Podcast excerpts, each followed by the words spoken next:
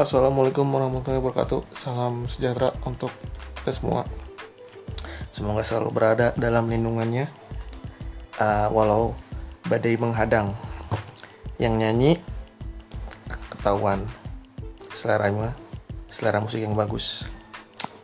Oke, okay. eh, siapa sih di antara kita yang belum pernah ngedenger gitu namanya M L M gitu? Bukan hanya mendengar ya, tapi menjadi korban dan pelaku. Atau masih nggak kebayang kan dua ribu dua puluh masih M L M? Kasian banget gitu, dua ribu dua puluh masih ketipu M L M gitu. Sebenarnya udah cukup lama sih, dari ya sepuluh tahun yang lalu gitu. Yang namanya M L M itu dia udah nggak menyebut dirinya M L M gitu. Saya lupa apa istilahnya. Dan bahkan merek-merek yang tadinya katakanlah merek A gitu, akhirnya dia berubah nama menjadi merek B, karena emang image uh, merek A itu sebagai M L M itu udah sangat buruk sekali, sehingga dia berganti menjadi merek B, padahal sebenarnya perusahaannya sama, uh, skema bisnisnya sama gitu. Nah, karena saya bukan ahli perbisnisan atau permodalan gitu, uh, silahkan bagi yang ingin tahu lebih detail uh, cari aja sendiri ya, banyak orang-orang lebih pintar udah nulis ini tuh ya. Nah, kali ini saya mau mau ngebahas konyolnya M L M gitu. Dan sebelumnya saya kalau boleh berbangga gitu ya, seumur hidup itu sampai detik sekarang tuh saya nggak pernah jadi pelaku atau pembeli produk M L M gitu. Jadi sebodoh-bodohnya saya gitu, yang uh, belum pernah TOEFL, belum pernah I E L T S atau ujian-ujian adiluhung gitu, saya nggak pernah ikut M L M ya. Harusnya ada piagamnya ya, tidak pernah ikut M L M. Kenapa sih konyol? Pertama-tama M L M itu kan skema piramida ya. Nah, tinggal dicari lah skema piramida itu apa. Uh, skema yang sebenarnya nggak nggak bagus. Skema yang cuma nguntungin orang-orang yang di atas, yang cuma nguntungin kalau misalnya yang di atas yang udah cukup punya banyak downline, yang di atasnya untung. Tapi ketika downline-nya macet, ya udah macet gitu. Kedua, produk-produknya gitu. Uh, menurut pendapat saya itu mereka adalah produk-produk yang biasa aja, bukan produk-produk spesial yang saking spesialnya harus dijual dengan cara khusus gitu. Malahan kalau bahasa Sunda itu kayak jual dedet gitu, jual maksa gitu, satu paket produk yang sebenarnya tanpa harus ikutan M L M kamu juga bisa dapat produk itu gitu. Kayak shampoo, deterjen, sabun, apa, vitamin itu di toko-toko yang lain juga ada gitu, dan segala macam klaim khasiat kelebihannya itu omong kosong gitu. Kalaulah kamu berusaha membandingkan ingredients, bahan-bahan yang mereka miliki dengan barang-barang yang sudah ada di luaran sana gitu, yang tidak pakai M L M. Hanya itu, harganya berkali lipat dari produk biasa yang bisa kamu temui di toko-toko lain. Misalnya shampoo satu botol biasa dua ratus mililiter itu harganya dua puluh ribu, kalau di M L M bisa tujuh puluh ribu gitu, dengan macam omong kosong yang disematkan bahwa ini shampoo-nya bisa membuat uh, kegantenganmu naik tujuh ratus persen gitu, atau misalnya diperkaya dengan uh, substansi-substansi apalah, ngarang aja ngarang gitu. Parahnya orang, orang tuh percaya gitu bahwa produk M L M itu lebih superior daripada produk yang biasa, padahal enggak gitu. Dan kamu nggak usah jadi lulusan S tiga gitu untuk tahu bahwa kalau misalnya ngebandingin shampoo mereka dengan shampoo yang bukan produk mereka, itu sama aja. Dan ini tuh kelihatan bahwa mereka tuh, mereka yang bikin produk-produk ini tuh lebih mementingkan model bisnisnya, bukan kualitas produk gitu. Mungkin produknya berkualitas biasa aja, standar, saya nggak bilang produknya jelek gitu, tapi dilebih-lebihkan seolah super gitu. Dan produk-produknya ini adalah dan produk-produknya ini adalah produk yang tidak mau bersaing dengan produk-produk yang lain secara normal gitu. Bentuklah narasi superior gitu, narasi produknya lebih hebat, karena produk ini hebat hanya bisa dijual dengan cara khusus, yaitu direct selling apalah gitu. Padahal nggak juga. Dan produk-produk ini selain nggak mau bersaing itu, uh, kelihatan bahwa um, dalam tanda kutip licik gitu, pengen produknya laku tapi dia nggak mau bersaing gitu.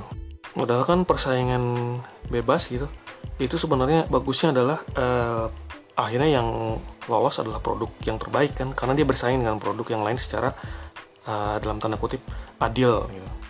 Berarti produk yang di yang dijual bebas itu adalah produk yang seratus persen benar ya, karena kan pasti ada namanya marketing, advertising, dan lain-lainnya. Tapi setidaknya model bisnis mereka itu bukan model yang maksa gitu, harus punya downline bla bla bla bla gitu. Nah, yang uh, yang lebih geli ini keempat gitu, bahwa P L M ini sebenarnya merusak hubungan antar manusia, entah ini teman kamu, saudara, sepupu, siapa, merusak itu. Semua hubungan itu dinilai secara uang. Dan ini dan ini tuh kita nggak bisa nyamain dengan orang jual asuransi, atau misalnya orang jual Uh, misalnya dia punya dapur terus dia jual kue bolu, nggak bisa disamain gitu. Dan nggak bisa disamain dengan orang networking gitu, katakanlah dia seorang sutradara film terus dia mau networking dengan investor, beda. Ini bukan networking, ini adalah sebuah pemanfaatan hubungan antar manusia yang sangat kapitalis. Pasti semua juga pernah ngerasain dihubungin teman lama yang udah nggak ketemu ratusan purnama gitu, nanya kabar bukan karena dia peduli kamu sehat atau dia peduli keadaan kamu gitu. Nanya kabar tuh cuma sekedar basa basa basi, seterusnya ya dia mau nawarin produk kamu, eh produknya dia. Emang ada yang ketika ditolak secara halus mundur, tapi ada juga yang benar-benar uh, maksa gitu. Yang kayak begini tuh yang bikin pertemanan jadi malas gitu. Emang nggak bisa gitu, berteman tuh biasa aja, berteman tanpa pretensi gitu. Kamu datang ngobrol dengan teman kamu tuh benar-benar cuma mau ngobrolin entah sepak bola lah, entah kejadian terkini lah, atau uh, ngobrolin pekerjaan atau uh, percintaan gitu. Ini nggak dibikin santai gitu, nggak dibikin nggak dibikin ya, apa adanya gitu. Dan biasanya yang seperti begini kan akhirnya ada ada juga yang termangsa gitu, entah teman atau saudara gitu, termangsa oleh narasi-narasi kapitalis omong kosongnya gitu kan, bahwa produknya bagus lah, bahwa kalau kamu punya downline sekian kamu bisa beli kapal pesiar lah, bisa beli B M W uh, terbaru lah gitu. Kelima, uh, impian kapitalisme yang gak masuk akal itu. Biasanya kan mereka iming-imingnya adalah, kamu mau membahagiakan orang tua tidak? Wah, siapa sih yang tidak mau membahagiakan orang tua? Tapi langsung jebret gitu, dikasih nanti kamu kalau dapat posisi sekian dapat mobil, dapat kapal pesiar. Nah, kalau udah di sini harusnya otaknya jalan. Kalau kamu orang biasa-biasa aja, terus misalnya kamu dapat hadiah kapal pesiar, kamu bertanya pada diri kamu sendiri, bisa nggak kamu e, merawat kapal itu gitu, bayar bensinnya, bayar pajaknya, bayar nahkodanya, atau perawatan uh, regulernya. Kalau nggak bisa, ngapain punya? Itu cuma cuma jadi kapal yang teronggok begitu aja gitu. Jangan sampai cuma karena pengen kelihatan sukses gitu sampai mengorbankan akal sehat gitu. Dan sampai sekarang coba aja dicek di kalangan teman-teman kalian sendiri gitu, yang dulu adalah pegiat militan M L M gitu, ada nggak sih yang udah sampai ya sukses gitu, bisa bikin perusahaan multinasional atau uh, pabrik pupuk gitu? Ada nggak? Ada nggak? Kalau di kalangan teman-teman saya sih nggak ada yang seperti gitu. Jadi sudah jelas gitu, setidaknya selain model bisnisnya juga merugikan dan penuh penuh hal abu-abu gitu ya, secara sosial juga ini sebenarnya merusak gitu. Karena pasti kalau misalnya kamu adalah pernah atau mantan pegiat M L M yang begitu militan gitu, pasti ada teman-teman kamu itu yang nggak mau lagi temenan sama kamu karena nggak mau diprospek gitu, yang udah ilfil ngelihat sama kamu gitu. Dan itu berdasarkan pengalaman pribadi saya, itu udah banyak kejadian bahkan sebelum adanya media media sosial sekarang gitu. Nggak kebayang misalnya udah ada media sosial terus nggak kebayang kalau udah ada media sosial terus akhirnya membanjiri WhatsApp group atau teman-teman sendiri dengan produknya gitu. Terus misalnya nimbrung percakapan uh, basa-basi nggak pernah, nanya kabar nggak pernah gitu, hanya muncul di W A group itu cuma ketika dia lagi butuh aja, eh tolong isi survei dong, eh uh, tolong uh, apa, tolong beli produk saya dong. eh, itu, itu itu itu kan emang sesuatu yang Uh, sumir ya. Satu sisi itu, di satu sisi itu hak kamu gitu, tapi dalam satu timeline yang sangat panjang itu, orang-orang yang melihat kan emang emangnya tidak menyadari gitu bahwa kamu nimbrung ngobrol aja nggak pernah, basa-basi aja nggak pernah, ketawa-ketiwi aja nggak pernah, sekali-sekalinya muncul itu cuma sekedar uh, ngeluarin kepentingan kamu doang gitu.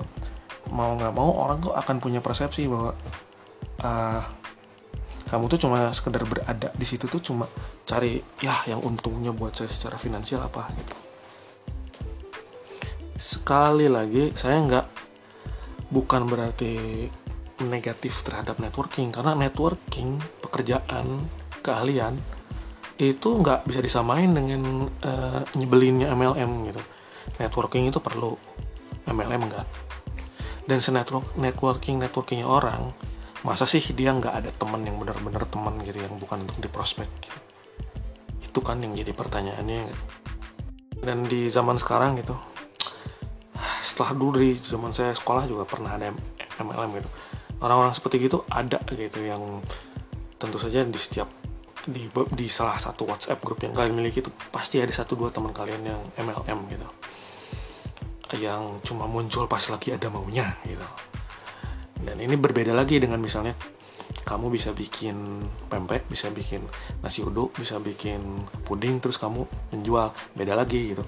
M L M itu ada kesan maksa dan uh, bis, dan uh, produk bisnis yang nggak jelas. Kalau kamu jual makanan itu kan uh, sukarela, itu, itu bikinan kamu. Terus misalnya kalau teman kamu mau beli silahkan, kalau nggak juga nggak apa-apa gitu. Jadi untuk para pembela M L M di luar sana sebenarnya udah nggak ada lagi yang bisa dibela gitu. Ngerti sih, dalam hidup ini siapa sih yang yang nggak butuh uang gitu. Saya juga pengen aja kalau misalnya saya jual singkong gitu terus saya dapat lima ratus juta rupiah, nggak masalah gitu. Tapi apa harus itu semua hubungan antar manusia itu dilihat dari sudut pandang ini, mana nih yang bisa saya duitin, ini mana nih yang bisa saya beginiin gitu. Jangan terlalu saklek gitu, seperti itulah ya. Karena mungkin walaupun teman-teman kamu tidak tidak pernah mengkritik secara langsung gitu, persepsi itu sudah terbentuk gitu.